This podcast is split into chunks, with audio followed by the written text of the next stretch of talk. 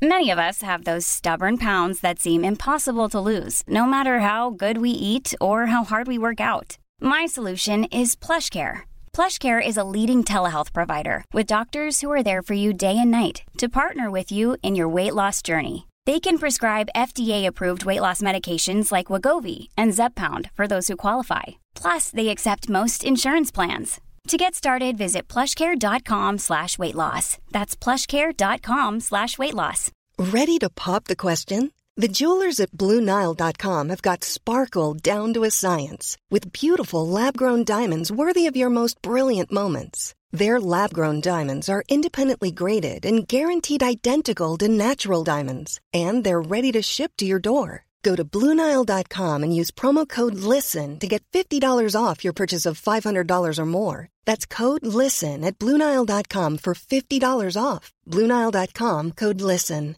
Hey, it's Paige DeSorbo from Giggly Squad. High quality fashion without the price tag? Say hello to Quince.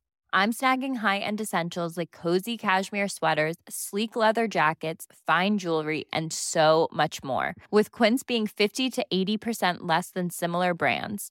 And they partner with factories that prioritize safe, ethical, and responsible manufacturing. I love that. Luxury quality within reach. Go to quince.com slash style to get free shipping and 365 day returns on your next order.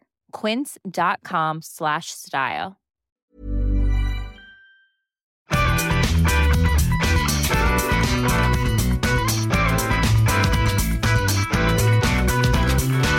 Tervetuloa taas sulamispisteen pariin. Tämä on jakso kolme. Mä oon Jolle Harkimo ja tänään mulla on vieraana Mikael Jungner, joka on poliitikko, toimitusjohtaja, maailmanparantaja ja, ja muutenkin aika mielenkiintoinen tyyppi, niin kohta me kuullaan vähän enemmän Mikaelista. Mitä sulle, Mikael, kuuluu? Mitä sä touhuilet nykypäivänä? Tuollaista seesteistä maailman miettimistä. Aikaa menee, ää, okei okay, totta kai kaverin kanssa, perheen kanssa ja sitten viittaillessa. No sitä sä teet paljon joo, mutta tota, sä oot kuitenkin kreabilvieleksi. Joo, kyllä. Paljon se vie sun aikaa? No kyllä se vie. Siis tuossa syyskuussa pidin yhden tämmöisen palkattoman kuukauden johtuen tästä tanssiohjelmasta, mutta et muuten se on kyllä sillä iloisesti aikaa vievä. Toisaalta sehän on semmoinen duuni, jossa harrastus ja työ menee sekaisin, että oikein ei osaa sanoa, mikä on työtä ja mikä ei. Eli siis hyvä unelmaduuni. Niin kyllä, mutta tarkoittaako se sit sitä, että sä teet koko ajan duuni? Joo, ta, joo kyllähän se tarkoittaa, että tai jos tulee vastaan, ties mikä juttu, niin yleensä se liittyy johonkin asiakkuuteen tai sitten on joku uusi ajatus siitä, miten vuorovaikutusta kannattaa järjestää. Tai sitten ihan johtamisesta, että hei, tuossa on firma X kokeillut, tota, voisiko sopia meillä. Että kyllä se koko ajan mielessä on. Niin se on varmaan aika haastavaa erottaa sit siitä, niin kuin, koska tekee duunia ja koska ei tee. Niin, sitä ei pysty erottaa. Mutta ehkä jostain vuodesta 95, kun aloitti tuolla eduskunnassa, niin työ ja vapaa-aika on ollut kaikki samaa sotkua. Että ei niinku erota, että nyt mä oon töissä ja nyt mä en. Ja sitten toisaalta kaverit on näitä työkavereita. Ja aika monesta kaverikaverista tulee tavalla tai toisella työkaveri, vaikka nyt liike, hmm. jonka isäsi laittoi pystyyn, niin siellä nyt on varmaan 30 pinnaa kavereista tullut houkuteltua mukaan, niin sillä lailla tavallaan työ ja vapaa-aika sekoittuu. Ja musta tuntuu, että se voi olla ihan ideaali. Ehkä tulevaisuutta ja varmaan jossain ihmiskunnan historian hämärissä on ollut niin, että on vain yksi elämä ja se työ ja vapaa-aika, niin ei tavallaan pysty erottamaan siitä. Niinhän se varmaan on just, että jos varsinkin niin politiikan puolella, jos sä oot poliitikko, sä oot poliitikko, eikö niin? Joo, kyllä. Ja sitten sit näkyy myös nämä surulliset puolet. Siis yleensä aina joka vaaleissa joku ministeri tippuu eduskunnasta, jolloin myös lähtee se ministeriös. Ja niiden haastattelut sen tippumisen jälkeen on aika samantyylisiä.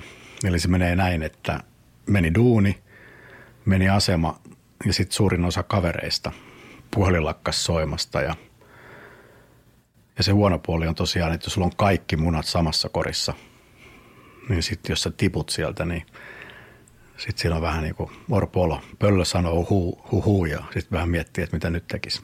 Niin, siis mä oon kaksi kertaa ollut ehdolla kumpanakaan kertana en päässyt sisään koko ajan vähän lähempänä, niin ehkä seuraavissa vaaleissa, mutta, tota, mutta mä voin kuvitella, että se on vielä vaikeampaa jos sä tiput on. sieltä. Ja ainakin sen on niinku aistinut noista.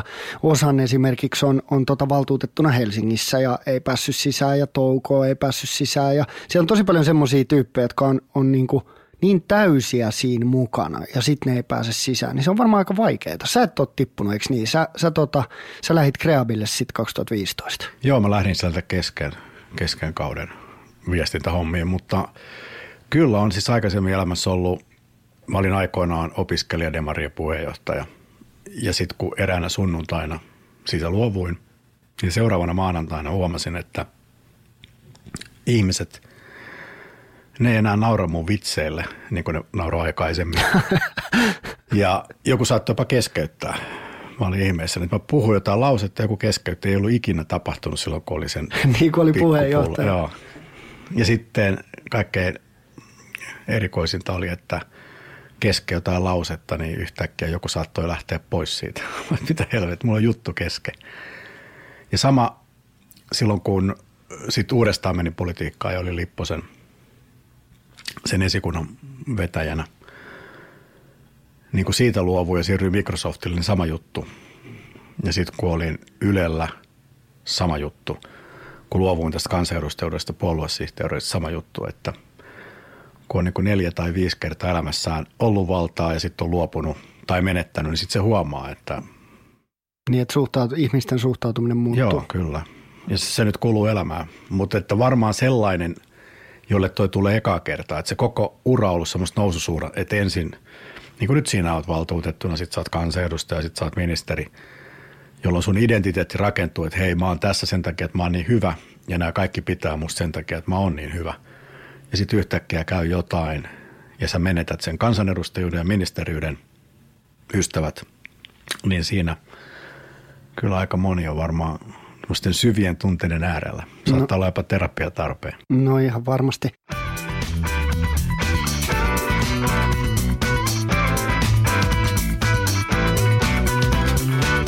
Mua kiinnostaa tosi paljon sun niinku juuret. Ja oikeastaan se, mua kiinnostaa se ennen kaikkea siksi, että multa koko ajan kysytään, että onko mun vanhemmat pakottanut mut johonkin tiettyyn juttuun, koska mua on aina kiinnostanut niin business, mitä mun isä on tehnyt, tai politiikka, niin kuin mun äiti on tehnyt. Mä oon seurannut tietyllä tavalla heidän jalanjälkeään aika paljon, ja, ja, tota, ja eikö se ollut niin, että sun perheessä on ollut niin kuin tosi paljon poliitikkoja, niin mi- miten susta tuli niin kuin poliitikko?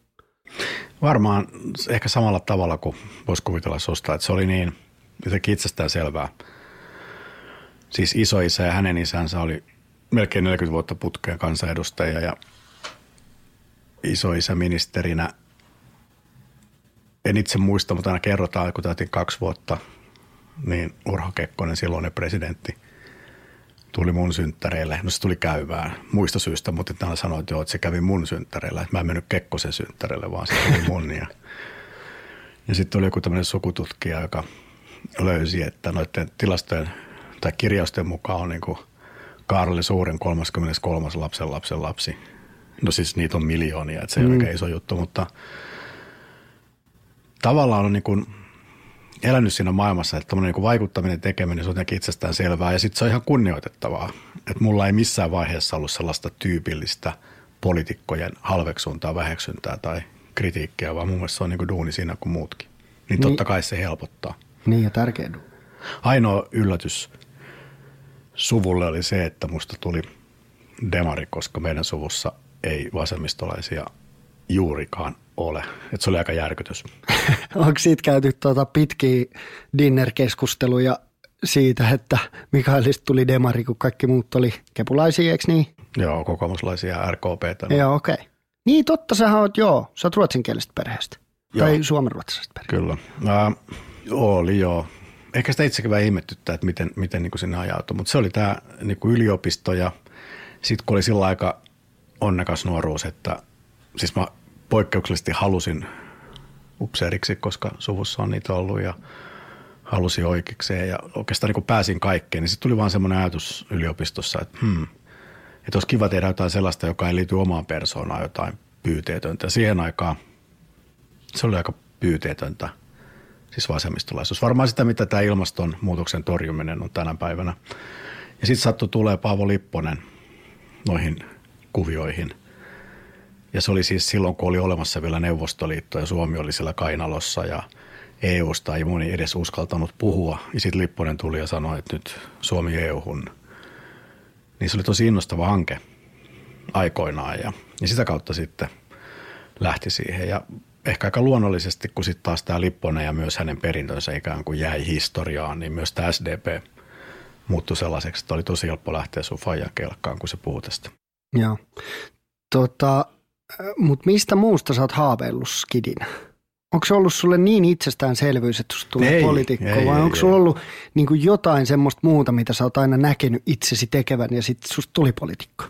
Yksi vahvuus ja ongelma on se, että mä pystyn tavallaan psyykkaan itseni innostumaan mistä vaan. Et mä oon ollut jossain siis tosi si- tylsässä duunissa. Lähit sä siksi Alliksen mukaan? Joo. Siis tosi tylsässä duunissa mä jotenkin vaan niin teen mielikuvaa, että hei, joka kerta kun mä teen tämän tylsän jutun, niin aina yksi ihminen pelastuu. Ja mä rupesin miettimään, että mitä, ketkä kaikki mä pelastaisin, ekat sata ja tuhat ja kymmenen tuhatta. Ja pitäisikö ottaa joku kyläyhteisö vai eri kielialueita ja Nobel-palkintoja vai nuoria. Ja siinä sen duuni vaan niin kuin menee. Mä olin armeijassa, niin mä hetken ja mietin, että hei, vähän haluan upseeriksi ja kävin siellä kadettikoulun paikkoja katsomassa ja sitten kun oli oikeiksessa, niin hei, nyt mä haluan asianajajaksi ja tuomariksi. Ja siis politiikka tuli aika sattumalta. Se oli itse yksi päivä. Mä olin hakenut auskultoimaan siis harjoittelijaksi Helsingin käräjäoikeuteen ja sitten eduskuntaan. Niin samana päivänä aamupäivällä soitti eduskunnasta, että mä pääsin sinne. Ja iltapäivällä, että mä pääsin sinne käräjäoikeuteen. No kun mä olin ehtinyt luvata, menin eduskuntaan. Olisi mennyt toisinpäin. Jos aamulla olisi soittanut käräjäoikeus, niin mä olisin varmasti mennyt sinne ja sanonut ei eduskunnalle, jolloin tällä hetkellä mä olisin tämmöinen väsynyt keski-ikäinen, ehkä vähän vatsakkaampi tuomari jossain paheksumassa nuorison rikkeitä. Et, et siis elämä nyt kuljettaa. Ei niinkään omia valintoja, sattumaan. Sä oot kuitenkin ollut, eikö niin, vähän niin kuin poliittinen broileri. Ja, ja sit sulla oli se, en mä nyt sano, kenellä nyt on niin kuin stereotyypinen tie politiikkaan, mutta, mutta semmoinen, että sä olit nuorisojärjestöissä, sit susta tulisi tuli erityisavustaja, mutta sitten sä lähitkin Microsoftille. Joo. Niin oliko se silleen, että sä tiedät, että joku päivä sä palaat ja, ja susta tulee kansanedustaja vai kiinnostuit sä niin Microsoftista enemmän vai m- miksi sä lähit sit, kun su- sä olit jo niin tosi hyvällä tiellä siihen kansanedustajuuteen? Joo, siis toi oli tosi broileri polku just näin, että ensin oli opiskelijapolitiikkaa ja sitten oli tämä erityisavustaja eduskunnassa juristina – Mä olin kolmella eri ministerillä yhteensä seitsemän vuotta. Mutta sitten kun on pääministeri ykkösavustaja, niin tavallaan se pää on katossa. Sä et niin kuin siitä pääse enää tavallaan ylöspäin, jos näin voi sanoa. Ja ainoa polku oli, että sä lähdet kansanedustajaksi, mutta mä asuin Helsingissä. En ollut mitenkään tunnettu. Niin se oli ihan saletti, että ei musta olisi tullut kansanedustaja, tai näin mä itse ajattelin. Ja sitten kun Microsoftilta soitettiin, sinne perustettiin tämmöinen uusi, vähän niin kuin lobbarihomma. Mm Suomeen, Baltia ja Eurooppaan, niin se oli niin kuin siihen junaan. Ja se oli tosi hieno juna, että siis Yhdysvalloissa opin ihan hemmetisti kaikenlaista ja pari kertaa Bill Gatesin himassa, okei oli siellä sata muutakin, mutta silti. No silti. Juttelemassa ja sitten koko tämä, siis Microsoft on vaikea ehkä tänään ymmärtää, mutta siihen omaan aikaansa niin se oli maailman merkittävin yritys. Että se mitä Microsoft teki, niin se vaikutti tosi paljon kaikkeen – niin olin kyllä kovasti innoissani ja sitten niin kuin sattumalta tuli tämä Yle, eli kun poliitikot ei nyt löytänyt ketään sopivaa sinne Yleen, niin sitten kompromissin, kompromissin, kompromissin, kompromissin, ne päätyi muhun. Ja kyllä se oli aika vaikeaa lähteä sinne, koska se, kun mä kerroin Microsoftilla, että nyt mä olisin lähdössä tuonne Ylellä, niin ne tarjosi tällaista Länsi-Euroopan yhteiskuntasuudenjohtajan paikkaa – joka paitsi, että se on kaksi kertaa paremmin palkattu kuin Ylen toimari, ja sitten olisi voinut valita, onko Pariisissa vai Lontoossa se, niin se olisi ollut ihan eri polku. Se olisi ollut tämmöinen kansainvälisten yritysten polku, joka olisi johtanut ties mihinkä. Mutta sitten kun se Yle oli tuttu ja paljon sukulaisia, ja voi sanoa niin kuin rakas, niin sitten valitsi sen. Niin koko se tavalla elämän suunta muuttui ihan toiseksi sattumalta. Okay. Se ei ollut mikään tietoinen päätös. Sitten taas Ylen jälkeen, kun sitten oli tunnetumpi, niin sitten oli aika luontevaa itse asiassa aika yksinkertaistakin päästä kansanedustajaksi sen jälkeen. Niin, se oli niin kuin hyvä seuraava steppi. Tuota, onko sinua kadottanut se, että sä lähit sieltä Microsoftilta? Oletko miettinyt sitä niin kuin koskaan, että teit sä oikein vai väärän päätöksen? No en oikein. Siis ei, voi, ei ole olemassa semmoisia oikeita ja vääriä. Et elämä on, mitä se on. Et ehkä se väärä päätös on se, että sä et tee niin kuin mitään. Hmm. Ää, varmasti se elämä olisi erilaista. Ihmiset ei tuntisi mua. Voisi olla helpottavaa. Toisaalta saisi ehkä vähän huonompaa palvelua, eikä pääsisi jonoihin, baareihin, sikäli kuin sillä mitään arvoa on. Taatusti olisi huomattavasti varakkaampi kuin tällä hetkellä. Mutta sitten saattaisi olla ehkä myös vähän niin kuin tylsempi, koska aika paljon on ollut kokemusta, näkemystä ja ymmärrystä, joka on niin kuin avartanut. Et musta tuntuu, että silloin 30 plus ikäisenä niin mä olin aika ärsyttävä ja ylimielinen. Siis monen mielestä mä sitä edelleen, mutta mä olin niin kuin vielä enemmän. Oliko se oikein väärin? Ei voi sanoa. Hyvä, huono, ei voi sanoa. Se oli vaan niin kuin, niin kuin sattuman polku, niin kuin nyt ihmisten elämä yleensä. Mulle tulee jotenkin susta semmoinen fiilis, että sä haluut tosi paljon vaikuttaa, niin onhan se, että sä oot tunnetumpi, nimenomaan tämä, että twiittailet paljon. Eikö niin? Niin sä haluut jakaa mielipiteitä, sä haluut luoda mielipiteitä, niin ne voi olla aika, niin kuin ne voi olla sen yleratkaisun tota, niin kuin seuraamus, eikö niin? Joo. Se menee ehkä enemmänkin niin, että, kun kiinnostaa hirveästi erilaista asiaa, että sitten on tosi paljon tuttuja, joiden kanssa juttelee ja sitten seuraa varsinkin tätä ulkomaista viestintää, kirjoja, podcasteja ja mitä ikinä, niin sitten tulee vaan semmoista niin näkymää. Niin kuin silloin, kun mä menin Ylelle, niin oli semmoinen tosi vahva tunne, että nyt kaikki Yle jutut pitää pistää verkkoon, että se on tulevaisuutta. Tai ää, pari vuotta sitten oli semmoinen tunne, että hei tästä marihuonasta tulee siellä tämmöinen teollinen bisnes. Mä en nyt puhu sitä huumeesta, vaan ihan niin kuin lääkkeenä ja muuten. Ja silloin puhuin, että Suomenkin pitäisi lähteä tuohon kelkkaan – no ei lähtenyt ja nythän se on siis miljardibisnes Yhdysvalloissa, Kanadassa, missä se on laillistettu monessa paikassa. Niin ne tulee vaan semmoisina niin väläyksinä, että okei, että sähköautoilu voi olla kova juttu tai marihuona voi olla kova juttu tai verkko on kova juttu tai että työelämä muuttuu ja sitten kun sen näkee, niin sit se vaan sanoo ääneen. Ja se mikä on niin hassua on kaksi. Ensinnäkin – silloin teillä on ihmiset sanoa, että, että onpa rohkeeta ja mä en oikein näe, että mikä siinä on rohkeeta. Siis se, että näkee ja aavistaa jotain ja sitten sanoo, onko oikein vai väärässä, mutta sanoo se mun mielestä siinä hirveästi rohkeita, mutta joidenkin mielestä on. Ja sitten se vastustus on ihan, ihan sama mitä niin kuin sanoo, mutta että kaikkia uusia ideoita niin vastustetaan tosi rajusti. Vähän niin kuin tämä liike nyt, niin sehän herätti semmoisen – voisi sanoa oikein semmoisen niin kuin raivon, että Joo. mitä ihmettä täällä niin kuin rikotaan ja ei voi toimia. Ja ainoa tapa tehdä demokratia on tämä nykyinen malli, mikä on sillä hassua, kun sitä ennen taas sitä oli haukuttu ja arvosteltu tämä nykymallia vuosikymmeniä. Ja sitten kun tulee vaihtoehto, niin yhtäkkiä kaikki se haukkuminen kääntyykö siihen vaihtoehtoon. Niin, kyllä mä oon Maailma miet... ei tykkää siitä, että sitä muutetaan. Joo, mä, mä oon huomannut tuon saman jutun, että, että eka, sen, eka ihmiset niin kuin haukkuu – poliitikkoja, niiden tapaa tehdä asioita ja sitten kun tulee jotain uutta, niin sekin on ihan paskaa. Joo. Niin se on aika niin kuin, se on ollut mun mielestä tosi jännää. minkälaista se sun aika Ylellä oli? Koska sähän käänsit käytännössä koko Ylen niin kuin laivan.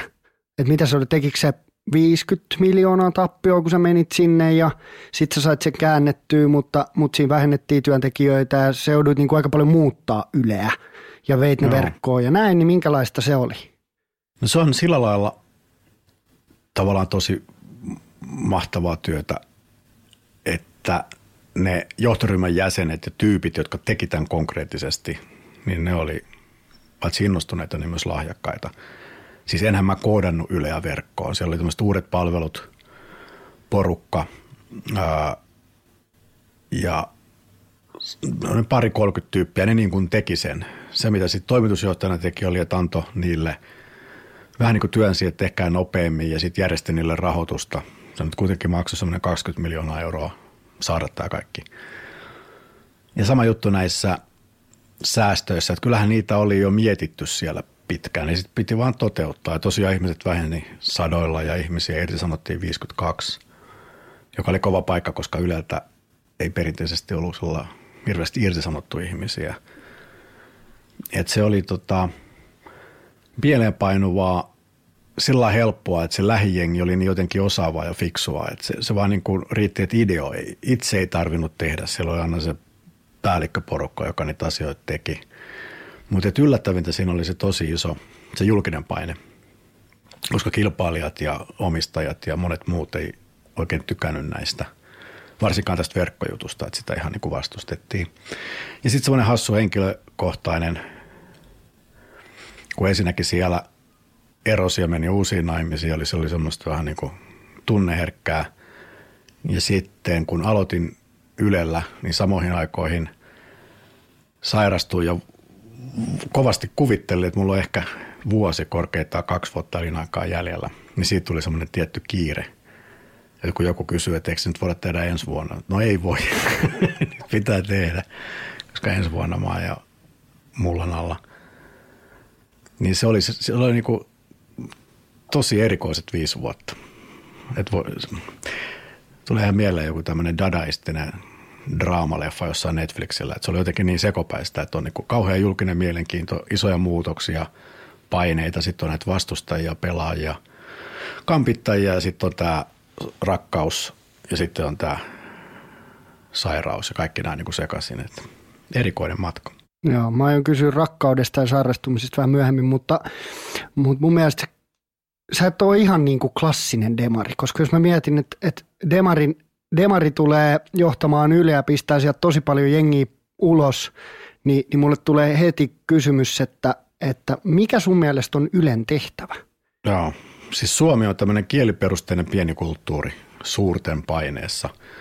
Ylen tehtävä on vahvistaa tätä ammattimaista suomalaista kulttuuria. On se sitten musiikkia tai elokuvaa, TV-ilmaisua tai journalismia – Eli Yle kerää suomalaisilta sen 400-500 miljoonaa euroa ja sitten se käyttää sen tavalla, joka tekee suomalaisesta tähän kieleen, suomeen tai ruotsiin tai näihin vähemmistökieliin, niin kuin perustuvasta kulttuurista elinvoimaisemman. Ja sitä voi niin kuin mitata niin, että suomalaiset kuuntelisivat suomalaista musiikkia ja katselisivat suomalaisia TV-sarjoja ja, ja niin edelleen. Ja Mielestäni on niin tosi tärkeää, koska jos Yleä ei olisi, niin nämä muut kulttuurit, varmaan nyt Suomen tapauksessa erityisesti amerikkalainen kulttuuri, niin sehän niin kuin veisi kaiken tilan, että luettaisiin amerikkalaisia kirjoja ja katsottaisiin niiden TV-sarjoja, niiden musiikkia. Ja silloin tavallaan tämä suomalaisuus niin kuin typistyisi tämmöiseksi vähän niin kuin lätkä- ja Suomen lipputyyppiseksi. Että siis se kulttuuri on se, joka tuo sen elinvoiman tähän suomalaisuuteen ja Yle on se ehkä vahvin ja tärkein niin kuin vaalia tälle kulttuurille. Hey, it's Danny Pellegrino from Everything Iconic. Ready to upgrade your style game without blowing your budget? Check out Quince. They've got all the good stuff, shirts and polos, activewear and fine leather goods, all at 50 to 80% less than other high-end brands. And the best part? They're all about safe, ethical and responsible manufacturing. Get that luxury vibe without the luxury price tag. Hit up quince.com slash upgrade for free shipping and 365 day returns on your next order. That's quince.com slash upgrade. Many of us have those stubborn pounds that seem impossible to lose, no matter how good we eat or how hard we work out. My solution is PlushCare. PlushCare is a leading telehealth provider with doctors who are there for you day and night to partner with you in your weight loss journey. They can prescribe FDA-approved weight loss medications like Wagovi and Zepbound for those who qualify. Plus, they accept most insurance plans. To get started, visit plushcare.com slash weight loss. That's plushcare.com slash weight loss. Many of us have those stubborn pounds that seem impossible to lose, no matter how good we eat or how hard we work out. My solution is PlushCare. PlushCare is a leading telehealth provider with doctors who are there for you day and night to partner with you in your weight loss journey. They can prescribe FDA-approved weight loss medications like Wagovi and Zepbound for those who qualify. Plus, they accept most insurance plans. To get started, visit plushcare.com slash weight loss. That's plushcare.com slash weight loss. Planning for your next trip? Elevate your travel style with Quince. Quince has all the jet-setting essentials you'll want for your next getaway, like European linen premium luggage options, buttery soft Italian leather bags, and so much more. And is all priced at 50 to 80% less than similar brands. Plus, Quince only works with factories that use safe and ethical manufacturing practices. Pack your bags with high-quality essentials you'll be wearing for vacations to come with Quince. Go to quince.com/pack for free shipping and 365-day returns. Imagine the softest sheets you've ever felt. Now imagine them getting even softer over time. That's what you'll feel with Bowl and Branch's organic cotton sheets. In a recent customer survey, 96% replied that Bowl and Branch sheets get softer with every wash. Start getting your best night's sleep in these sheets that get softer and softer for years to come. Try their sheets with a 30-night guarantee. Plus, get 15% off your first order at bowlandbranch.com. Code BUTTERY. Exclusions apply. See site for details. No seuraavaksi mennään sitten tota postiin. Se oli tosi mielenkiintoinen. Eh, Niin kuin, nyt on paljon puhuttu postin johtajien palkoista, ylipäätänsä niin kuin valtion yhtiöiden johtajien palkoista. Ja sit sä oot ollut johtamassa Yleä ja sä oot kääntänyt sen laivan. Niin mikä, mi, voiko johtajalla sun mielestä olla liian kova liksa, jos se tekee hyvää duunia, jos se saa niin kuin säästää työpaikkoja, saa sen yhtiön kannattavaksi, tekee oikeita ratkaisuja. Missä sun mielestä menee se, koska vapaa-markkinoillahan ei niin kuin keskustella, tai totta kai sielläkin keskustellaan, mutta, mutta niin kuin eri tavalla siitä, että paljon johtajat saa liksaa, kun täällä se on niin kuin koko ajan vähän suurennuslasin alla. Hmm. Suomi on sillä lailla onnekas maa, että täällä se tasa-arvo jotenkin, se tulee niin kuin äidin maidossa tai se, tulee, se on niin kuin itsestään selvää. Muut maat ei ole yhtään näin tasa-arvoisia talonpoikaisia. Se on niin kuin vahvuus ja siihen sisältyy se hinta, että täällä tunneperäisesti ihmiset kokee epäoikeudenmukaiseksi nämä isot tuloerot. Se, että joku voi rikastua työllään on hyvä juttu. Siis sehän tarkoittaa sitä, että, että sä voit työllä vaurastua. Yleensä sä vaurastut perimällä tai yrittämällä. Eli siinä mielessä nämä hyvät palkat mun mielestä on perusteltuja, mutta sitten varsinkin jos on pulassa joku tällainen iso firma, niin et sä voi nostaa sitä sun omaa liksaa samalla. Se, se vie sen niin uskottavuuden ja kunnioituksen. Et silloin Ylellä se viisi vuotta, niin se palkka oli joku 16 000 jotain. Ja se oli koko ajan sama, se ei niin kuin muuttunut. Lopussa tuli jotain bonareita, joku kymppitonni. Ei olisi tullut mielenkään nostaa sitä niin kauan kuin Yle teki tappiota. Se oli vaan jotenkin, että se ei tullut mieleenkään. Ja musta tuntuu, että tämä on nyt jotenkin lähtenyt sillä lapasesta, että totta kai raha voi kiinnostaa, mutta että monet johtajat mittaa omaa arvoa suhteessa toisiin johtajiin sen palkan kautta. Että vähän, että kenellä on kauniimpi vaimo tai isompi Niin, auto. kovempi liksa. Kovempi Joo. liksa. Se ei oikein tervettä. Sitten se vääristää sen jutun, että siis johtaminen on tärkeää, mutta ei se johtaminen sitä yritystä nosta, vaan ne työntekijät, jotka tekee sen. Joo, johtaminen on tärkeää, varsinkin jos se antaa tilaa näille, mutta ei voi sanoa, että se oli jotenkin esimerkiksi mun ansiota, että Ylen talo, talous tasapainottava. Kyllä se oli se koko kymmenien ihmisten porukka, jotka sen teki. Ja itse asiassa sadat ihmiset loppujen lopuksi oli siinä mukana. Mitä tulee niin postiin, niin ne korotukset on ollut liian isoja, mutta sitten tulee hieno näkökulma. Ei se, eihän se sen johtajan vika ole, jos se pyytää ja saa. Se on sen hallituksen. Ja varsinkin näissä valtioomisteisissa hallituksissa, valtioomisteisten yhteyden hallituksissa, jotka päättää sen liiksaa, niissä on se ongelma, että ne hallituksen tyypit ei edusta siellä ketään muuta kuin itseensä, jolloin se menee semmoiksi vähän löysäksi. Sieltä puuttuu se omistajan tahto ja sen takia ne saattaa olla aika höveleitä näissä korvauksissa. Ja sitten käy näin, että kyllähän tuosta on aiheutunut postille vahinkoa. Ja mä oon ihan varma, että sekä postin johto että hallitus, jos ne olisi nähnyt tämän kaiken, niin ne olisi tehnyt pienemmät korotukset niihin palkkoihin. Että, että kyllä, kyllä siellä itsekin huomattiin, että meni vähän vikaa.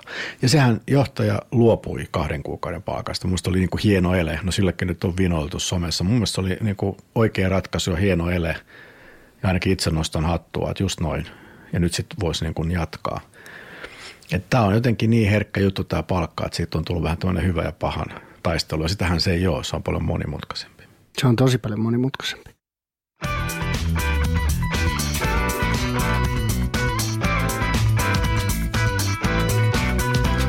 No sit sä lähit kansanedustajaksi ton Ylen jälkeen. Sä oot nyt Kreabilla. Sä olit kansanedustaja. Luulet sä, että susta tulevia kansanedustaja? Niin, mä en tiedä. Siis nyt on niinku kahdet vaalit jäänyt väliin. Eka sen jälkeen, että menin Kreabille ja tokat sen jälkeen, että kun tätä liikettä ryhdyttiin tekemään, niin haluttiin just antaa tilaa uusille. Että jos olisi ollut niin, että Jallis, joka oli jo kansanedustaja, minä, joka on ollut kansanedustaja, jos me oltaisiin ikään kuin lähdetty isolla profiililla hakemaan sitten, ja sitten meistä olisi tullut kansanedustaja, niin se olisi ollut vähän niin kuin samaa vanhaa. Niin ajatus oli se, että mä jään veke, no Jallis tietenkin, kun se veti sitä, ja sitten tulee uusia. Ja sieltähän tuli. Siis sä olit muutaman sadan äänen päässä. Joo, ja vai 500. Ja samoin Uudellamaalla oli muutaman sanan, että se oli aika monta tämmöistä uutta potentiaalia. Se on mun mielestä politiikalle tosi tärkeää, että saadaan sellaisia politiikan ulkopuolelta uusia nuorehkoja tyyppejä sinne mukaan ja, ja sen takia mä jäin veke. Ja sitten on tietenkin kuntavaalit, joita pitää miettiä. Mutta mun mielestä on niinku hienompaa olla mukana jossain vaikka nyt liikkeessä.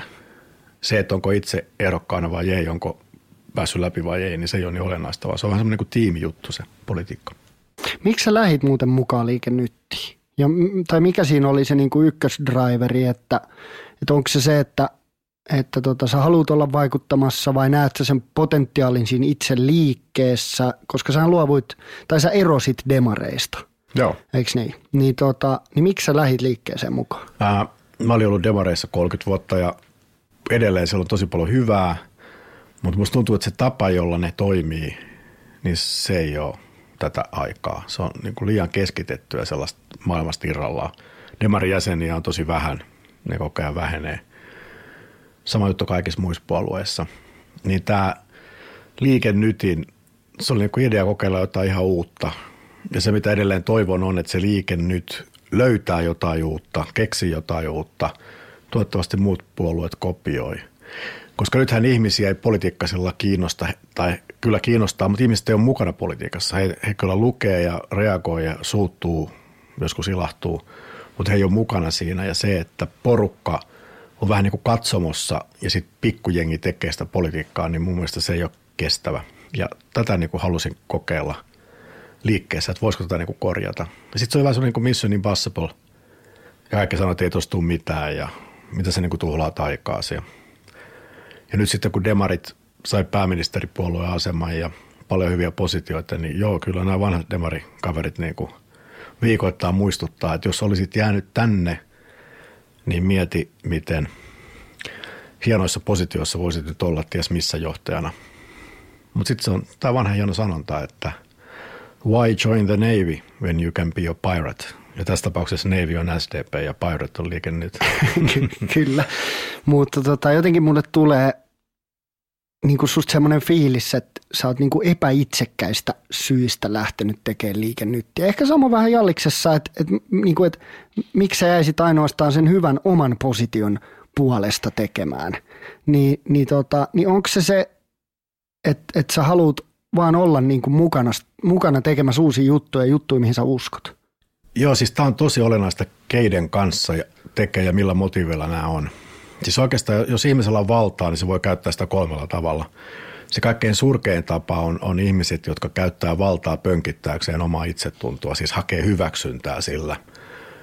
Koska se on tuhon tuomittu, että se ikinä saa vallalla hyväksyntää. Itse asiassa Trumpissa on vähän tätä, että se niin kuin, se haluaisi, että ihmiset hyväksyisi, taputtaisi, silittäisi ja hurraisi hänelle ja sen takia se on varmaan mennyt sinne presidenttikisoihin ja voittanutkin.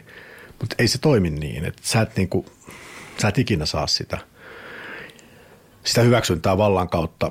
Eli jos on joku tyyppi, jonka motiivi on se hyväksynnän hakeminen, ja nämä kyllä mä erotan aika nopeasti, niin sellaisten kanssa ei kannata tehdä mitään yhteistyötä, koska se on ihan tuhon tuomittu idea. No sitten on nämä tämmöiset vähän niin kuin pelurit, jotka käyttää sitä valtaa pönkittääkseen omaa valtaa, vähän niin kuin roopeankka, käyttää rahaa saadakseen lisää, mikään ei ole tarpeeksi. Tämä on aika yleistä, ei nyt niin hirveän vaarallista, mutta se on kovin motivoivaa. Ja se kolmas ryhmä on sellainen porukka, joka hakee sitä vaikutusvaltaa tai valtaa voidakseen muuttaa maailmaa. Ja, ja eka tämmöinen tyyppi, joka mä tapasin, oli Paavo Lipponen. Kun Jutta Urpilainen pyysi silloin aikoinaan puolella, siinä Jutas on sitä samaa. Ja Jalliksessa myös. Et kun Jallis puhui siitä, että ei häntä kiinnosta hänen oma uransa, vaan hän haluaa luoda parempaa maailmaa sulle ja sun veljille, siis yleensäkin nuorille, niin se oli niin kuin ihan tosissaan. Ja, ja ihmiset, jotka ajattelee tolla lailla, niin niiden kanssa on mielekästä tehdä myös tämmöisiä tosi vaikeita projekteja, koska vaikka se kaatuu, niin ainakin sä tiedät, että sä kaadut niin kuin saappaat jalassa. Mutta jos sä lähdet jonkun, joka hakee valtaa vallan takia, niin sit sä oot jossain hemmetin Ahmed Ahmed poliittisessa pelissä, joka ei ole kovin kiinnostavaa. Tai sitten vielä pahempaa, että saat jonkun tämmöisen itsetunnon pökytysoperaatiossa, joka on vielä vähemmän, niin kyllä voi sanoa, että se Jalleksen persona, sillä oli iso merkitys, että, että on tyyppisten ihmisten kanssa on hauska yrittää muuttaa maailmaa. Onko politiikassa tarpeeksi niitä tyyppejä, jotka tekee sen muutoksen takia? Kaikkihan sanoo, kun ne menee politiikkaan, että mä haluan muuttaa maailmaa, mä haluan parantaa yhteiskuntaa, eikö niin? Mutta siellä on aika paljon semmoisia tyyppejä, jotka niin kuin, haluaa nimenomaan tuoda itsensä esille ja pönkittää itseään. Et, et mä, mä huomasin, niin kun musta tuli valtuutettu, niin yksi ensimmäisiä asioita, mitä mä huomasin, oli se, että ihmiset, jotkut tietyt ihmiset vaan kyllä rakastaa puhua, ihan sama mitä ne sanoo. Niin kunhan ne niin kun saa puhua ja saa tuoda omaa ääntänsä esille, niin se on niin se juttu. Niin näet sä, että politiikassa on tarpeeksi niitä niin ei itsekkäistä syistä politiikkaa tekeviä ihmisiä? Ei niitä kyllä ole. Siis niin, se, on, se on valitettava harvinaista. Ja se on yksi syy, minkä takia mun mielestä pitäisi politiikassa mennä siihen, että ihmiset päättäisi enemmän, koska siis firmoihin on tosi vaikea löytää hyviä johtajia. Sen takia on fiksua, että ihmiset saa tilaa päättää itse. Eli tämmöinen valtuuttava johtaminen yrityksissä on sen takia niin tehokasta, että semmoisia huippuhyviä johtajia on niin vähän sama juttu politiikassa, että on niin vähän sellaisia hyviä politiikkaa, siksi olisi hyvä, että ihmiset itse päättäisi. Mutta kyllä niitä on. Ja ää, se, että joku toimii sillä, että hakee vaikka sitä hyväksyntää tai huomioon tai mitä ikinä, tuommoista vähän niin kuin, ei, ei niin korkeamoraalista, niin se, ei, ei se niin kuin pahuuttaa sitä tee, vaan heikkouttaa. Et jos nyt ottaa ihan vain esimerkiksi nämä kokoomuslaiset – kansanedustajat, jotka on ollut aika tiukkoja, puhunut näistä tukiverkon varassa elävistä ja vaatinut kovia otteita. Ja näitä on useampia, jotka on sitten itse tippunut eduskunnasta. Niin siellä he kiltisti on kaikki hakemassa niitä tukirahoja ja sitten selittelemässä, miten on vaikea löytää duunia. Niin ei, ei toi mun mielestä niinku siis surullistahan se on, mutta ei, ei, ei sitä niin kuin pahuuttaan tee, vaan he ei vaan niin kuin tienneet. Ja sitten kun olosuhteet muuttuu, niin se ikään kuin heikkous ottaa tilaa ja ei, ei ole muuta vaihtoehtoa, niin ehkä, ehkä ne sitten niin toipuu. Et musta tuntuu, että jokainen eduskunnasta pudonnut kansanedustaja, jos pääsee uudestaan kansanedustajaksi, niin on taatusti parempi kansanedustaja kuin sellainen, joka ei ole pudonnut, koska se tuo semmoista tiettyä nöyryyttä ja sitten ehkä ymmärtää enemmän näitä – tavallisten ihmisten ongelmia. Mm. Näet sä, että jotenkin suhun, tai siis varmasti on, että, mutta, mutta näet sä, että, että se, että sä oot ollut, mitä kolme kertaa sä oot ollut lähellä kuolemaa, eikö niin? Sulla on ollut, ollut kaksi, sy- joo. Niin, sulla on ollut sydänkohtaus ja sitten sulla oli eturauhassyöpä, mikä käytännössä, eikö se ollut niin, että se sanottiin, että sitä ei pysty parantaa? Joo niin, niin miten ne on muuttanut sua? Mä ainakin tiedän, niin kuin, kun mä oon mun isää seurannut, niin sen jälkeen, että se sai sydänkohtauksen, se on muuttunut tosi paljon. Se on mm. ruvennut tekemään ihan erilaisia juttuja. Se näkee maailman kokonaan erilaisena paikkana kuin ennen sitä. Joo. Niin miten sä näet, että se on muuttanut sua?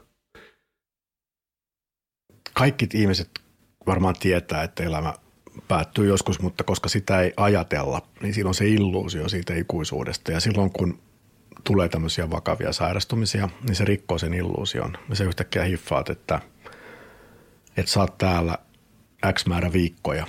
Jos sä itse asiassa piirrät tuommoiselle ruutuviholle, että yksi, yksi rivi vaakaan on 52 viikkoa ja sitten yksi rivi alaspaina yksi vuosi, niin yhdelle tuommoiselle isolle sivulle mahtuu sun koko elämä niin, että jokainen ruutu on viikko – ja se on aika pysäyttävä kuva, kun sen tekee, kun sä katsot, että ei helvetti, että sä oot käyttänyt, mä oon varmaan käyttänyt kolme neljäsosaa mun aktiiviviikoista, mitä on jäljellä. Niin jokaisella päivällä ja viikolla alkaa olla merkitystä. Se on eka, minkä huomaa. Mutta se toka, vähän syvällisempi, sitä ihan kaikki ehkä tuu tuommoisen kuoleman kohdannettu ajatelleeksi, että ää, Että yksittäinen ihminen ei itse asiassa ole hirveän merkittävä, vaan yksittäinen ihminen on merkittävä muiden ihmisten suhteessa. Eli tavallaan kaikki se, mitä sä teet tänään, niin se niin kuin kaikuu iäisyyteen muiden ihmisten kautta. Ja tämä sun faija on hiffannut tämän. Että se, mitä se muuttaa maailmaa, niin se vaikuttaa sun ja sun tulevien ehkä lasten elämään ja niin edelleen. Ja se, että sä näet, että kaikki ihmiset on tavallaan niin kuin yhtä ja sun teot on ne, jotka elää täältä ikuisuuteen, ei suinkaan sun saavutukset tai tittelit tai raha tai patsaat, vaan se, että jos vaikka törmäät kadulla johonkin ihmiseen ja saat rohkaistua sitä niin, että se saa aikaa jotain, niin se niin kuin muuttaa maailmaa. Tai jos sä kohtelet hyvin jotain sellaista ihmistä, jota on kohdeltu huonosti, niin se muuttaa maailmaa tosi isosti. Niin tämä, kohtelemalla muita ihmisiä hyvin, näkemällä ihmisten potentiaalia ja yrittämällä saada se potentiaali liikkeelle. Musta tuntuu, että tämä on se niin kuin suurin oppi näistä kuoleman kanssa treffailuista. Pelkäät sä kuolemaa? Vai oot sä, kun sä just sanot, että on se illuusio siitä niin kuin ikuisuudesta, niin mä oon 29, öö, mä, mulla on semmoinen olo ainakin, että mä pelkään ihan helvetisti, että joku päivä tää loppuu. Ja niin oot sä jotenkin, tai, tai pelkäät sä kuolemaa? En, en pelkää. Se on, uh, siis mä oon vähän niin kuutelias. Siis mä oon hyvin varma siitä, että kuolema on vähän niin kuin nukahtaminen, että se on niin kuin siinä ja mitään ei tapahdu, mutta sillä on se pieni mahdollisuus, että jotain tapahtuu, niin se on vähän niin kuin mielenkiintoista.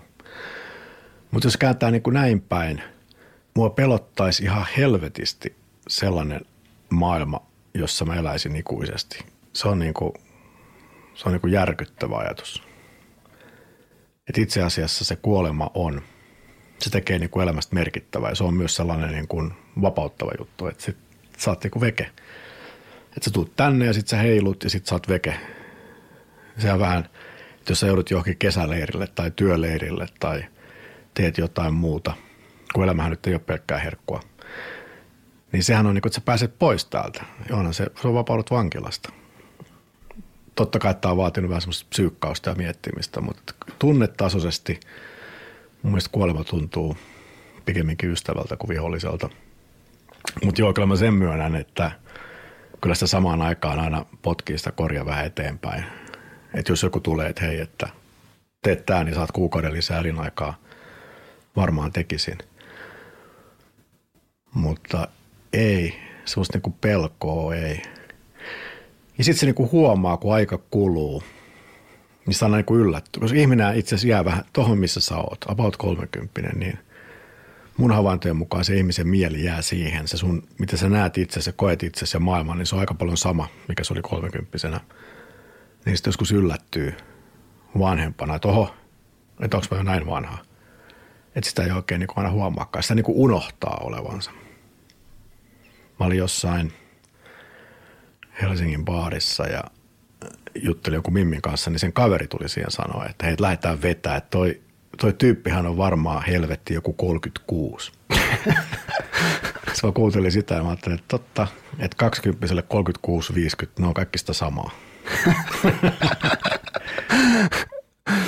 Mutta no onko nämä niinku, onko se muut, tai oot se jollain eri tavalla ruvennut pitää huolta itsestäsi sen jälkeen, ja, ja ruvennut niin kuin korostaa sitä, että, että sä voit hyvin, sä yrität elää mahdollisimman kauan, koska sen huomasi Alleksesta, se tiputti painoa, hmm. on nykypäivänä no vähän semmoinen niin mukakasvis syö, syö kalaa, silli, rapuja, mutta tota, ei syö lihaa. Ja yrittää, yrittää niin kuin pitää itsestään huolta. Ja se on jotenkin jännä huomata, että ihminen pelkää tosi paljon sitä äkkikuolemaa.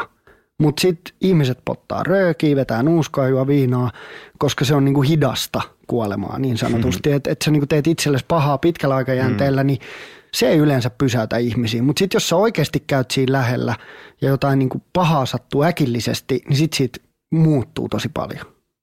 Mulle kävi ehkä sellainen kuin päinvastoin, että, että kun siis se oli jotenkin niin outoa se, että parani – joku sanoo, että syövästä ei voi koskaan parantua, mutta se on niin kuin 15 vuotta, että jos nyt tulisi joku syöpä, niin se on sitten uusi syöpä, että kyllä se, se vanha kuoli. Tai sitten tämä sydäri, siis pääsi nopeasti hoitoon ja se kyllä auttoi, mutta kun esimerkiksi siellä sairaalassa sitten muutaman päivän jälkeen oli tämmöinen testi, että piti kävellä kaksi rappusväliä ja katsottiin, että miten pulssi muuttuu, että voiko lähteä kotiin. Niin mä kävelin kaksi kerrosta rappusia, niin se mun pulssi laski siitä.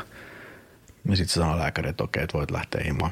Niin tulee semmoinen tunne, joka on siis tosi lapsellista ja typerää, mutta tulee semmoinen niin tunne, että muuhun ei niin kuin mikään pysty. Että jos mä nyt haluan juoda esimerkiksi vodkaa energiajuomaa sekoitettuna, mikä on tosi vaarallista, niin sitten mä niin kuin juon, koska mä pystyn siihen. Ja vähän itse asiassa silloin, kun mä sairastuin, niin silloin mä ryhdyin polttamaan savukkeita, koska mä ajattelin, että tässä konkurssissa, niin who cares. Että se meni, meni ehkä niin kuin sillä toisin päin. Mutta se tulee sitten taas niin kuin iän myötä, että kun on kuitenkin, siis nuorena on uinukilpaaja ollut monella tapaa urheilullinen, niin siinä jossain 40, 50 jälkeen alkaa huomata, että, ää, että jotta pysyisi kunnossa ja pystyisi niin liikkua ja tekemään mitä haluaa, ajelee moottoripyörällä tai hyppää mitä ikinä, niin sun pitää kuntoilla. Niin sitä kautta on tullut uinti takaisin ja näin. Ruoka taas, se menee ehkä enemmän niin kuin maun kautta. Et, et mulla on varmaan tippunut ihan murto-osaa just tuo lihansyönti, mutta se johtuu ihan siitä, että se ei niin kuin, liha ei vaan maistu niin hyvältä kuin aikaisemmin. Ja sitten on tullut näitä jeesi jees tyyppisiä helsinkiläisiä kasvisaineita, mm. jotka tekee ihan sika hyvää terveellistä ruokaa ja sitten nämä smoothiet ja kombutsat kaikki. Niin se mun ruokavalio on muuttunut vain ainoastaan sen takia, että terveellisestä ruoasta on yhtäkkiä tullut parempaa kuin maultaan kuin tästä epäterveellisestä. Mä olin McDonaldsissa tuossa pitkästä aikaa kuukausi sitten. Tilasin ja otin yhden haukun, että hemmetti mitä roskaa, että onko mä tosiaan niin nuorena ollut innoissani jostain tällaisesta. Että mä en joku pystynyt syömään sitä hampurilaista loppuun asti, se oli niin surkeet kama. Siis tuntui siltä, mm. Ma- maku oli niin surkea. Varmaan ihan laadukasta ja McDonald's on hieno yritys ja kaikki mutta siis mulle se maku oli menettänyt se hohdon. Se on niin, että sulle on lapsi, eikö niin? Tytär, 15-vuotias, just niin, aloitti lukiossa. Totta. Mitä, on, onko sulla haaveita siitä, että, että sä haluaisit lisää lapsia? Onko lapset ollut sulle niin kuin tärkeä juttu? Koska senkin, mä nyt koko ajan peilaan sua jallikseen, hmm. mutta, mutta mä näen teissä hirveän paljon samaa. Hmm. Ni, niin tota, se on, se on hassua, että ihmiset sekoittaa meidän. Pelottavaa. Uh, joo, siis tytär, uh, ihan huipputyyppi. Sitä niin kuin mykistyneenä seuraa sitä sen elämää, touhuja, kommentteja.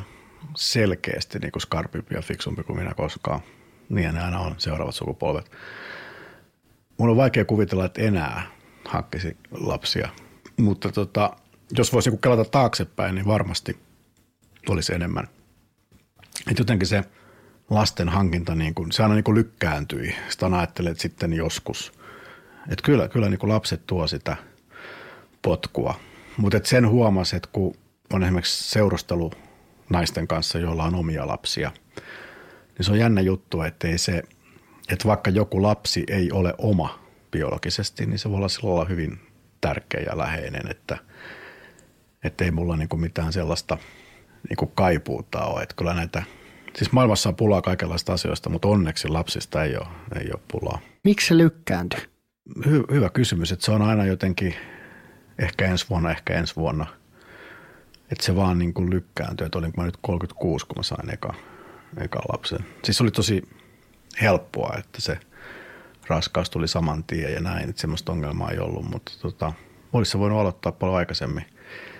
Ehkä niin kuin turhaa miettiä sitä, että pitäisi olla jotenkin hieno valmis iso asunto ja varma duuni ja kaikki nämä kunnossa ja sitten lapsia, että – mun kokemuksen mukaan niin lapset kannattaa kyllä hankkia nuorempana, koska se maailma ympärillä kyllä niin kuin järjestyy ja taipuu. Et se on niin kuin jännä juttu. Itse asiassa väittäisin, että lapsen saaminen joko oma tai sitten puolison kautta tai lähipiirissä, että sä voit olla kummina sisaruksen, sisarustes lapsille, niin se muuttaa kyllä ihmistä enemmän kuin nämä kuolemaan lähellä käymiset. Että se, se kuitenkin se se on mykistävä, kuinka isosti se lapsi voi vaikuttaa. Tota, mitä sä odotat tulevaisuudelta? Tai kysytään niin, että mitä sä odotat nyt alkuun niin kuin liikennytiltä? Toivon, että liikennytistä löytyy sun lisäksi useita tuollaisia tulevaisuudesta kiinnostuneita omanlaisia tyyppejä, jotka niin kuin tavallaan ottaa ja tekee siitä näköisensä. Että liike nythän on vaan tämmöinen niin kuin alusta, jossa minä ja Jallis vanhempina ja kokeneempina ollaan niin kuin luotu edellytykset. Mutta et se, että se lähtee lentoon ja että siitä tulee joku merkittävä juttu, niin se edellyttää, että tulee just sun kaltaisia ihmisiä, 10, 20, 30, jotka ikään kuin ottaa sen ja sen oman intohimonsa yhdistää porukalla tähän liikkeen ideaan ja sitten voi tehdä jotain tosi suurta parhaimmillaan ja sitten, että se kopioituisi, että kokoomuslaiset ja vihreät alkaisi kopioida näitä liikkeen toimintatapoja, niin parhaassa skenaariossa kymmenessä vuodessa koko Suomi muuttuisi joksikin paljon paremmaksi. Ja sitten Eurooppa huomaa tämän, maailma huomaa, niin yhtäkkiä meillä koko tellus ottaa pari askelta eteenpäin vain sen takia, että kaksi papparaista keskenään halusi lähteä kokeilemaan, voiko muuttaa jotain. Se on niin kuin se unelma. Aika kovat paineet meikäläiselle. No mitä sä odotat henkilökohtaisesti tulevaisuudelta? Mitä, mitä niin kuin haaveita sulla on? Mitä on semmoisia asioita, jotka sä haluaisit vielä toteuttaa? Kyllä että nämä niin kuin haaveet on enemmän tämmöistä niin kuin ymmärrystä. Että olisi hienoa niin kuin ymmärtää syvällisemmin, mistä ihmisyydessä on kysymys, missä ihmisten välissä vuorovaikutuksessa on kysymys, mistä niin kuin näistä eri asioista, mitä nyt maailmalla koko ajan menee eteenpäin, niin et mistä niistä pohjimmilta on kysymys. Että semmoinen tosi syvä uteliaisuus. Ja sitten on tämmöistä outoa kunnianhimoa, että musta olisi mahtavaa elää se hetki, jolloin ensimmäinen ihminen laskeutuu Marsiin tai ensimmäinen suomalainen tunnin juna. en tiedä kumpi tapahtuu nopeammin. Ja sitten tämä niinku muutos, kaikki nämä Brexitit ja Trumpit varmaan montaa pelottaa, mutta kyllähän niin maailma on muuttumaksi joskin ihan toiseksi, että mitä tässä tapahtuu. Semmoinen uteliaisuus. Sitten muuten sitä ehkä jo alkaa vähän ajatella, että jossain vaiheessa sitä Boulevardilla köpöttelee Eekperille aamukahville kävelyköpin kanssa ja ja sitten kun huomaa, että pikkuhiljaa alkaa niin kuin irtautua tästä. Siis se on vielä semmoinen tosi pieni tunne, mutta varmaan niin kuin iän myötä – irtautuu tästä aktiivimaailmasta vähän semmoisen niin omaan lokeroon. Nyt mä huomasin hauskasti, että oli haastatteluja, niin vielä viime vuonna suurin osa haastatteluista oli tällaisia, että mitä tulee tapahtuu tulevaisuudessa. Nyt tänä vuonna 19 suuri osa haastatteluissa on ollut sellaisia, että mitä tapahtuu joskus menneisyydessä. Tämä on hyvä merkki siitä, että Sampadista on tulossa, tulossa tämmöinen niin has been. no nyt sitä ihan noinkaan sanoisi. Luet sä paljon kirjoja? Mä katsoin, tää on ollut niinku tämmöinen, mitä mä oon halunnut keskustella jokaisen vieraan kanssa, mutta nyt mä näin jutun Hesarissa, missä, missä sä puhuit siitä, että lukeminen on vain pieni osa ihmisen historiaa, niin, mm. niin paljon sä luet? Paljon. Luen ja on aina lukenut paljon. Nyt tässä oli tämä keskustelu tästä kirjoista ja se tausta on niin kuin tämä, että silloin kun mä olin nuori, siis teini, niin mä luin niin paljon, että mun vanhemmat huolestui siitä. Niin mun piti mennä, mä sanoin, että mä menen kavereiden kanssa pelaa jalkapalloa ja sitten mä menin metsään yksin lukeen salaa. Ja silloin sitten koulussa kerrottiin, että lukeminen pilaa silmät ja se on vaarallista ja nyt pitäisi niin kuin leikkiä ja olla ulkona ja pomppia. Ja sitten vaan luin, koska teki mieli lukea. No nyt 30-40 vuotta myöhemmin nuoret tekee kaikkea muuta kuin lukee. Ne niin, tekee nyt... podcasteja ja blogeja ja keskenään mitä ihmeellisimpiä tanssiesityksiä ja pyörii tuolla snappäillä ja luo kaikenlaista sisältöä ja vuorovaikutusta. Ja nyt sitten varsinkin vanhemmat ihmiset toteaa, että oi kauheita, ne ei lue. Ja se mun pointti on se, että jokaisella sukupolvella on vähän niin kuin omat juttunsa, jolla ne on keskenään vuorovaikutuksessa. Se, että se muuttuu, että lukemisen tilalle tulee jotain muuta, niin that's life. Ja että koko tämä ajatus kirjoista, niin se on niin kuin tämmöinen välivaihe ihmiskunnan historiassa – Ennen sitä oli jotain, sitten tuli kirjat, mentiin eteenpäin ja nyt tulee kirjojen jälkeen jotain uutta ja taas mennään eteenpäin. Et turha niin kuin sitä on surra. Ja mä siis tosiaan puhuin kirjoista tämmöisinä perinteisinä kirjoina. Niin, niin, kyllä joo, mä ymmärsin. Ja sulla oli tosi hyvä pointti siinä. Että paljon... Esimerkiksi äänikirjat on Niin, just näin. ihan niin kuin huikean tehokas tapa. Ja se oli muuten jännä, että tässä keskustelussa tuli tämmöisiä niin kuin erikoisia puheenvuoroja, että esimerkiksi tämmöinen yksi, y, yksi kansalainen lähestyi ja kertoi, että hänellä on, muista mikä se oli se termi, mutta että joku tietty termi, että oli vaikea ymmärtää lukemaansa, ei ollut lukihäiriö, vaan joku toinen. Ja että se on kokenut aina itsensä toisen luokan kansalaiseksi, että kun hän ei pysty lukemaan, niin hän on tuntenut itsensä tyhmäksi ja kelpaamattomaksi. Ja nyt tässä keskustelussa se tuli vaan ajatelleeksi, että hetkinen, että eihän silloin väliä, miten sä saat jonkun. Sä voit saada sen keskustelusta tai näytelmästä tai taulusta tai musiikista tai tanssista tai kuulemalla. Olennaista on vaan, että saat niinku vuorovaikutus muiden kanssa ja niinku viet tätä tarinaa eteenpäin. Ja se on niinku tosi tyhmää sitoista siihen yhteen perinteiseen kirjaan. Tämä oli se, Joo, ja toi oli tosi hyvä, sanoa. toi on tosi hyvä pointti, koska sen mäkin niin kuin hiffasin ja, ja mä voin hyvin samaistua tuohon tohon, tota, tohon henkilöön, joka otti sun yhteyttä. Mullahan on vaikea lukihäiriö. Mä kuuntelen tosi paljon äänikirjoja, podcasteja, tubevideoita, kaikkea. Mm. Kulutan sitä hirveästi ja on mulla vähän huono omatunto sitten, että pitäisi lukea enemmän. Mutta mut kyllä mullakin on se, että, että välillä tuntee itsensä tietyllä tavalla toisen luokan kansalaiseksi, koska se on niin kuin joka kerta, kun mä kirjoitan somepostauksen tai jonkun muun, niin joku vittuilee siitä, että yhdy, yhdyssanat on kirjoitettu väärin ja Tai- niin. niin. ihmiset niin kuin tarttuu siihen, että eihän tämä jätkä osaa edes kirjoittaa tai lukea. Toi on musta niinku tosi siis hauskaa ja absurdia. Ja ehkä sadan vuoden päästä tälle niinku naureskellaan laajemmin. Kun mieti, että on ajatuksia ja sitten ajatukset pitää koota tämmöisiin kirjaimiin, eli käytännössä niin tikkujärjestyksessä jossain paperilla. Ja sitten jos joku ihminen ei niin kuin sisäistä niitä ajatuksia näistä tikuista paperilla, niin sitten kerrotaan, että hänellä on lukihäiriö. Kun mä mietin, niin tuohan tarkoittaa sitä, että yhteiskunnalla on vuorovaikutushäiriö. Mm. Ei niin kuin osata rakentaa vuorovaikutusta ihmisille lajityypilliseen tapaan, vaan kehitellään joku tämmöinen teoreettinen lukujuttu, opetetaan kaikki siihen, ja sitten jos et sä opi sitä, niin sit sä oot jotenkin vajaa. Kun ongelmahan ei ole tässä lukihäiriössä, vaan tässä systeemissä, jonka pitäisi luoda jotain uutta. Sillä provosoivasti sanonut, että se, että lukeminen niin kuin on, on se ykkösjuttu, niin se on ihan sama kuin, että, että niin kuin ainoa oikea tapa kokea musiikkia on katsoa niitä nuotteja. Mm. Ei, ei se ole se juttu, vaan se on niin kuin syvemmällä. Sen lukemisen takana on kaikki ne ideat ja muut. Ja mun on sillä niin kuin helppo mielestäni tästä puhua, koska mä oon lukenut aina ihan helvetisti.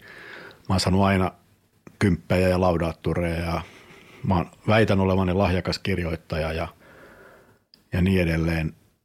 Tähän on niinku rakennettu mulle tämä maailma.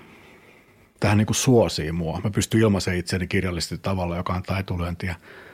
Ja just sen takia voin sanoa, että tämä systeemi on nyt vähän niin epäreilu. Ja jos löytyisi joku parempi, niin totta hemmetissä siihen kannattaa tarttua. Ja nämä äänikirjat on hyvä askel oikeaan suuntaan, nämä podcastit hyvä askel. Pitäisi mennä vaan niin kuin eteenpäin eikä haikailla sitä vanhaa, mutta tämä nyt menee tämmöiseksi jeesusteluksi. Ei, mutta mä oon kyllä samaa mieltä monesta asiasta sun kanssa. No mutta tota, mitä sä luet, kun sä luet? No se on kyllä valitettavan yksipuolista. Siis mun mielestä tämmöinen niin kuin kulttuurillinen, tarinallinen, draamallinen ilmaisu tulee nykyään niin vahvasti näistä TV-sarjoista, että mä oon täysin koukussa näihin Netflixiin ja HBO ja Westworldiin ja, ja tämän tyyppisiin, jolloin se mun lukeminen on itse asiassa aika kapeasti tätä lähinnä angloamerikkalaista tämmöistä niin kuin, äh, digitaalisuuteen tai uuteen työelämään liittyvää filosofointia. Ne on niin kuin ne jutut. Ja sitten tulee aina semmoisia niin historian pläjäyksiä, että esimerkiksi nyt viimeksi kiinnosti tämä Venäjän vallankumous 1900-luvun alussa tosi paljon jossain vaiheessa on kiinnostanut milloin mitkäkin asiat, niin sitten niin paneutuu niihin, että ensin totta kai käy googlettamassa ja Wikipediat ja sitten hakee niitä kirjoja, lukee niitä ja menee koko ajan syvemmällä ja syvemmällä päätyy lopulta elämänkertoihin. Ja ne tulee aina semmoisina niin aaltoina ja sitten on ihan sen vietävänä. Itse asiassa muistan himassa vähän huolestua, kun mä 80-luvun alussa innostuin tästä kvanttimekaniikasta ja atomeista ja kaikista tästä. Mä luin ihan hulluna kaiken mahdollisen, mitä silloin oli. Että se menee niin kuin tämmöisenä purskeina. Mulla on, mulla on ihan sama monen asian kanssa. Tota, mitä kirjaa sä suosittelisit mulle? Mun mielestä ehdottomasti kaikkeen, kaikille semmoinen must-kirja, joka pitää lukea, on tämä Hararin Sapiens. Harari Israelista, tällä Jerusalemin proffia. Tämä Sapiens-kirja, okei, okay, pitkähkö, sinne on kerätty koko ihmiskunnan historia, vähän niin kuin se vuorovaikutus sen kautta, että miksi asiat tapahtui. Ja kun sen lukee, ja sitten on semmoinen jatko-osa siihen, joka kertoo tulevaisuutta, tämä kertoo, mitä tähän asti on tapahtunut, niin tämä maailma avautuu ihan eri lailla. Jos mä heitän yhden tämmöisen, yhden ainoan tiiserin sieltä. Tämä esimerkiksi tyyppi kirjoittaa, että 10 000 vuotta sitten tapahtui kaksi asiaa. Ihminen kesytti suden lemmikiksi ja sai koiran. Samoihin aikoihin vehnä kesytti ihmisen. Ennen sitä vehnää esityi jossain vuorilla pikkukasveina. Nyt koko maailma on täynnä vehnää. Ne kasvaa siellä ja ihmiset käyttää hirveästi energiaa luodakseen niille täydelliset ympäristöt. Ne vie niiden geneettistä kehitystä eteenpäin ja vaalii niitä ja kukistaa kaikki niiden virukset ja viholliset ja tuholaiset. Ja niin kuin, kenellä on niin mukavaa kuin vehnällä. Ja musta on ihan loistava oivallus. 10 000 vuotta sitten vehnä kesytti ihmisen. Ja toi on itse asiassa, nyt mulle voi tulla vähän parempi vielä, koska tähän kuuluu, että mä aina suosittelen vieraalle jotain kirjaa ja se suosittelee mulle jotain kirjaa, niin nyt mä voin sanoa, että jes, mä just kuuntelen tota kirjaa parhaillaan. Joo, ja se on ihan mahtavaa. Ja, joo, ja mä tota, just toi oivallus oli, että koko se, niin kuin, mä kuuntelin sitä englanniksi, niin koko se agricultural revolution oli oikeastaan sitä, että maatalous kesytti ihmisen, eikä niin kuin, että se olisi ollut helvetin iso steppi eteenpäin, vaan se oli niin kuin monella tavalla steppi taaksepäin. Mutta tota, sen kirjan, minkä mä oon sulle valinnut, mikä oli mun mielestä tosi mielenkiintoinen, ja mä oon itse asiassa lukenut sen parikin kertaa, oli toi Jim Collinsin Hyvästä paras. Se voi olla hyvin, että sä oot lukenut sen. Tämmöinen niin kuin yritysjohtamisen kirja. Ei nyt siksi, että mä sanoisin, että sä tarvit yritysjohtamisen oppeja, mutta, mutta se oli vaan tosi mielenkiintoinen, kun siinä käydään läpi ne perusprinsiipit, mitä kaikki parhaiden yritysten yritysjohtajat on tehnyt samoin.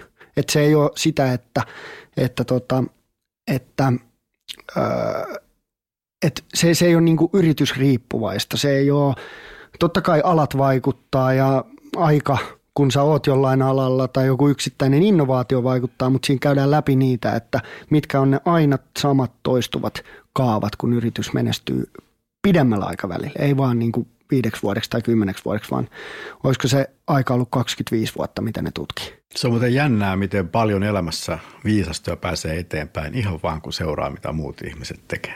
Kyllä. Ja sitten mä ajattelin vielä, että mä heitän tähän kylkiäiseksi, kun sä puhuit historiasta. Mä oon kuunnellut tämmöistä Hardcore History-nimistä podcastia mm-hmm. nyt, ja se on todella kova. Siinä Hardcore on, History. Joo, siinä no. on Dan Carlin, tämmöinen amatöörihistoroitsija, käy läpi. Siellä on niinku tota mongolien, äh, mongolien aikakautta ja sitten mä kuuntelin ensimmäisen maailmansodan, mikä se on suomeksi, nämä Sarajevon laukaukset ja siitä, miten koko se niin poliittinen paine lähti, lähti tota, viemään sitä ensimmäistä maailmansotaa, niin siinä on hyvä kuunteluvinkki. Mä olin ihan koukussa siihen, kuuntelin, olen kuunnellut tyyliin kaikki jaksot ja siinä on vähän tekemistä. Kiitos, hyviä vinkkejä. Joo, ja sitten viimeinen kysymys tämä, mä oon oikeasti odottanut, että mä pääsen kysyä tätä sulta. Tämä on tosi iso kysymys ja, ja tähän voi olla niin kuin miljoona eri vastausta. Mutta jos sä saisit yhdellä tavalla muuttaa maailmaa, niin millä tavalla sä muuttaisit? Tämä on hirveän tämmöinen, siis paitsi outo ja henkilökohtainen täysin järjetön, mutta että mua olisi niin aina kiehtonut teoreettisesti täysin mahdoton ajatus semmoisesta selfiestä, jossa olisin minä ja alkurajahdys.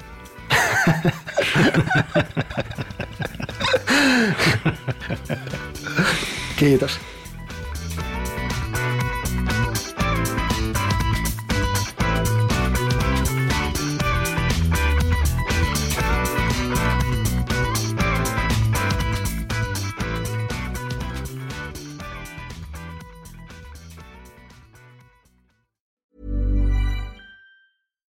When we're on a budget, we still deserve nice things. Quince is a place to scoop up stunning high end goods for 50 to 80% less than similar brands. They have buttery soft cashmere sweaters starting at $50, luxurious Italian leather bags, and so much more. Plus, Quince only works with factories that use safe, ethical, and responsible manufacturing. Get the high-end goods you'll love without the high price tag with Quince. Go to quince.com/style for free shipping and 365-day returns.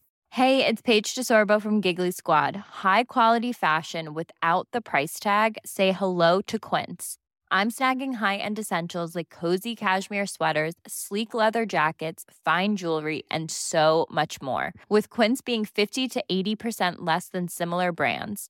And they partner with factories that prioritize safe, ethical, and responsible manufacturing. I love that. Luxury quality within reach. Go to quince.com slash style to get free shipping and 365 day returns on your next order.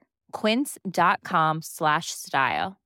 Imagine the softest sheets you've ever felt. Now imagine them getting even softer over time. That's what you'll feel with Bowl and Branch's organic cotton sheets. In a recent customer survey, 96% replied that Bowl and Branch sheets get softer with every wash. Start getting your best night's sleep in these sheets that get softer and softer for years to come. Try their sheets with a 30-night guarantee. Plus, get 15% off your first order at bowlandbranch.com. Code BUTTERY. Exclusions apply. See site for details.